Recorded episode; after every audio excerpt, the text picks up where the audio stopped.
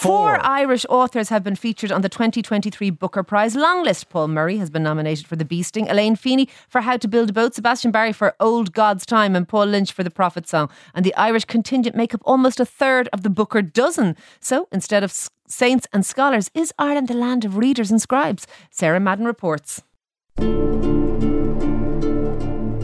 Ireland has produced its fair share of noteworthy authors. It is almost embarrassing the number of incredible writers this tiny little island has produced. From Yeats to Beckett, Oscar Wilde, and James Joyce. We've all tried Ulysses, and I think the learning after many years is that you take it, you know, 10 lines at a time. Don't try and eat it all in one big gulp.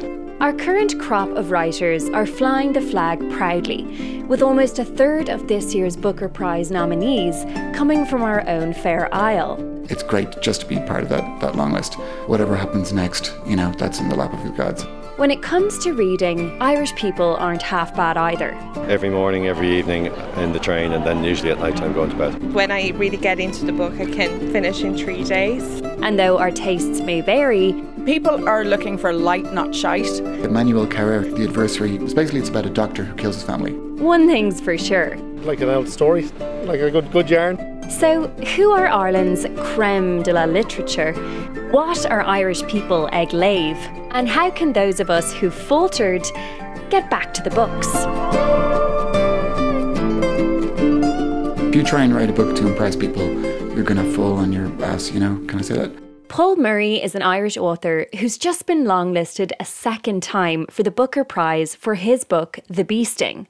For the author, like, I know we all like to say that you know, prizes don't matter and so on. But like it, it is really important just, you know, for your sense that, you know, that, that it's good because you just don't know. You just don't know. No matter how hard you work on something, you know, to keep going on it, you have to have faith in it. You have to believe in it. But you never know, like whether it's it's um it's kind of good or not. So so it's it's like really nice to get that that that recognition. To date, 37 Irish writers have been nominated for the Booker Prize, making Ireland the country with the most nominees relative to population size. Paul has his own thoughts as to why. Irish people like telling stories, you know, it's a very kind of oral culture. When, you know, so when you go to the pub, people just like telling stories, telling jokes, or trying to make each other laugh, like all the time to a degree that I think is you wouldn't find necessarily in, in, in other countries. But there's also stuff like it's cheap to write a book. Like it doesn't cost much. You always just needed like, you know, paper and a pen. And people are readers. Like even in the era of the smartphone, it's so uplifting to know that like people are still to go out there and read books. You know, that makes me so happy. Ireland is a nation of readers. One 2019 study even found that books and reading were important to 80% of us, beating out TV, movies, and even sport. I would have been a bookworm. I remember going to the library and having like a big bag of books when I was little coming back. Eilish is the organiser of Fiction and Coffee, a Dublin book club for women in their 20s and 30s. It's one of a number of new book clubs that sprang up during the pandemic. You do get people joining that are trying to get into reading, and probably um, if they've signed up to a book club, they're more likely to, sh- to show up and read the book. And then we've also got people that are kind of just looking for a way to make new friends. And people do really enjoy getting out and it not being based on alcohol. You get a lot of people who join in January because of that. Um, we're always busy around that time of year. There's been a lot more talk about books and you see book talk and that kind of thing, and it is influencing people who are going, you know, oh, I'd really like to get into reading. The hashtag BookTok has over 77 billion views on TikTok, and many bookshops across the country even have BookTok sections stocking the latest trending books. I have just finished this book, and if you're looking for a book to get you back into reading, this is definitely the one for you. But Blackrock bookstore Raven Books is taking digital trends a step further. Here's owner Louisa Cameron.